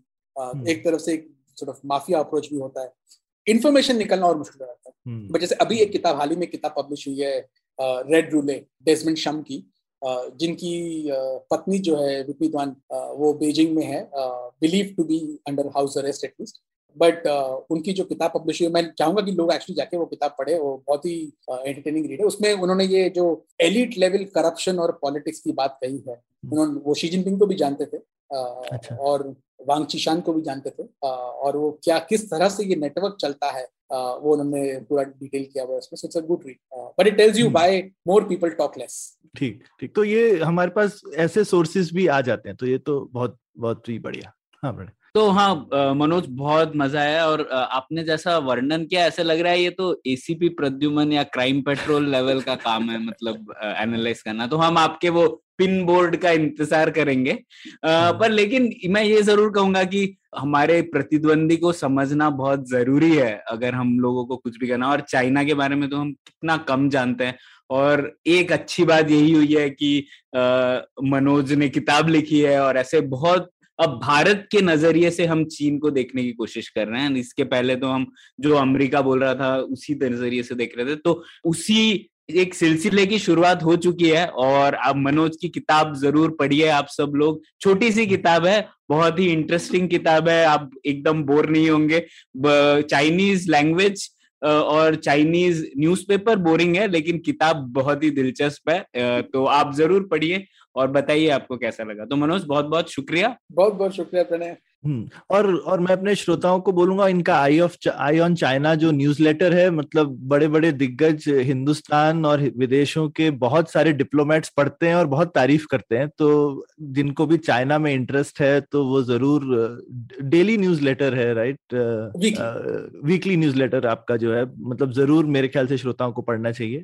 तो हम्म। जिनको भी चाइना में कुछ थोड़ा सा भी इंटरेस्ट है ये एक तरीका है नज़र रखने का चाइना पे। नहीं बात यह सौरभ अब चाइना में इंटरेस्ट रखने का ऑप्शन नहीं है। हाँ ये बात। वो बात है। अब जैसे एक बहुत अच्छा आर्टिकल आया था कुछ टाइम पहले we are all sinologists now मतलब अच्छा। आपके पास कोई कोई चांस नहीं है। आपको पढ़ना है क्योंकि जिस तरीके से आप अमेरिका को जानते हैं हम्म। अंदर बाहर सबसे जानते हैं शायद हम्म। चीन को भी बेहतर समझने की ज़रूरी है और कोई चारा है नहीं। तो इसी नोट पे खत्म करते हैं पुलियाबाजी। शुक्रिया मनोज। शुक्रिया मनोज। शुक्रिया। उम्मीद है आपको भी मज़ा आया। यह पॉडकास्ट संभव हो पाया है तक्षशिला इंस्टीट्यूशन के सपोर्ट के कारण। तक्षशिला पब्लिक पॉलिसी में शिक्षा और अनुसंधान के लिए स्थापित एक स्वतंत्र संस्था है। आप दुनिया के किसी भी कोने में हो, आपकी उम्र कुछ भी हो, अगर आप पब्लिक पॉलिसी विदेश नीति या टेक्नोलॉजी गवर्नेंस में रुचि रखते हैं तो तक्षशिला की website Takshashila dot org dot in पर उनके कोर्सेज को ज़रूर चेक कीजिए। और अगर आप पुलियाबाजी में शामिल होना चाहते हैं तो हमसे कनेक्ट कीजिए Puliyabaazi at Gmail dot com पर या फिर एट पुलियाबाजी ट्विटर पर। शुक्रिया।